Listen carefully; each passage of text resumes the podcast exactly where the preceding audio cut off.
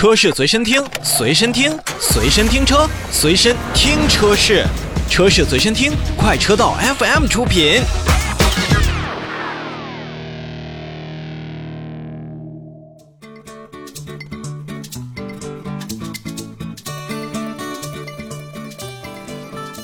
我们继续来看城市 SUV 市场。说起一汽丰田的 RAV4，估计不会有人不熟悉，就是这款在1989年东京车展上以概念车亮相的城市 SUV。从1994年的第一代到现款的车型，RAV4 的全球销量已经突破了一千万辆之多。对于国内市场呢，一汽丰田也视 RAV4 车型为珍宝。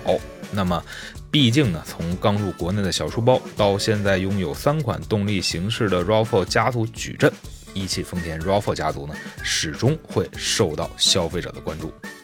在本届的上海车展之前呢，一汽丰田的 RAV4 荣放双擎一加也是正式上市了。作为一汽丰田首款插电式混动的 SUV 的加入呢。RAV4 荣放一加进一步拓宽了家族的阵营。与此同时呢，2021款的 RAV4 荣放的燃油以及混动车型也是进行了改款发售。至此，一汽丰田的 RAV4 的荣放家族实现了燃油、混动以及插电混动的全覆盖。刚才介绍同期换新的2021款荣放以及荣放双擎，也是带来了。更多多媒体等等系统的升级，并且增加了类似于像胎压监测显示等等这样的功能。那出自 TNGA 的 K 平台的 RAV4 荣放一加呢，在外观上较比上代车型有了明显的变化。比如说网状的前格栅、熏黑的大灯等等全新设计的元素，都能让我们所关注。而车身侧面呢，也是采用了比较粗放的风格，多边形的轮眉和大直径的轮毂，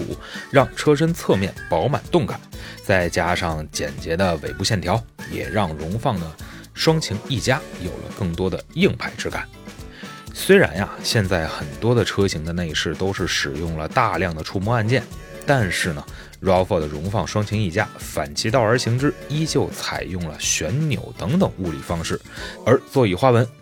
氛围灯、十二点三英寸的全液晶仪表、十点一英寸的中控屏，也算是顺应了时代潮流。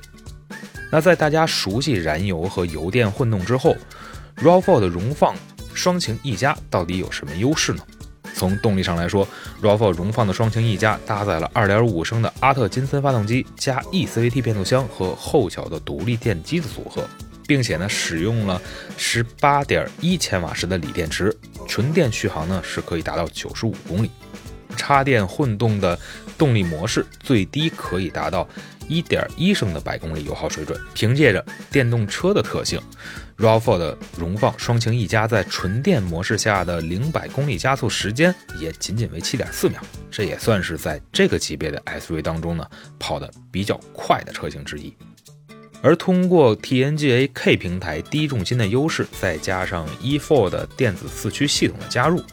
，RAV4 荣放双擎 E 加也有了更加精准的驾驶体验，并且在脱困能力上也得到了相应提升。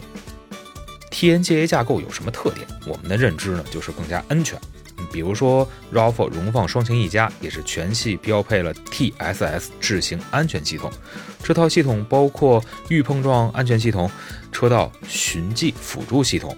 自动调节远光灯系统和动态雷达巡航控制系统等等。而之前就全系标配的七个气囊 TNGA 的车身结构，都使得 RAV4 荣放双擎 E 加的主被动安全都有了相应提升。当然了，其他的舒适型配置也不同程度的进行了升级，而这些配置的加入呢，同样会让消费者用车呢带来更多的一个便利。最值得一提的是，作为一款插电混动的版本，RAV4 荣放双擎 E 加也有着一千五百瓦的外供电源，能够让我们消费者驾车出行的时候得到用电的满足。能够想象啊。当我们自驾郊游、户外野炊的时候 r a f o 荣放双擎一家的外供电源能为不少电器来供电、做饭、照明等等功能，也不再是一种困难了。有可类比纯电车型的动力和比油电混动更为经济的油耗，再加上外供电源等等彩蛋的加入，RAV4 荣放双擎一家为想体验不同生活场景的消费者带来了更多的选择。同时呢，针对一些限牌的城市，RAV4 的荣放双擎一家也会有更多在牌照上的便利。所以，如果您恰巧在这些城市，那么这款 RAV4 的荣放双擎一家的到来，是否能够让您在选车的时候多了一个备选车型呢？好了，让我们稍事休息一下，稍后为大家带来更多的新车。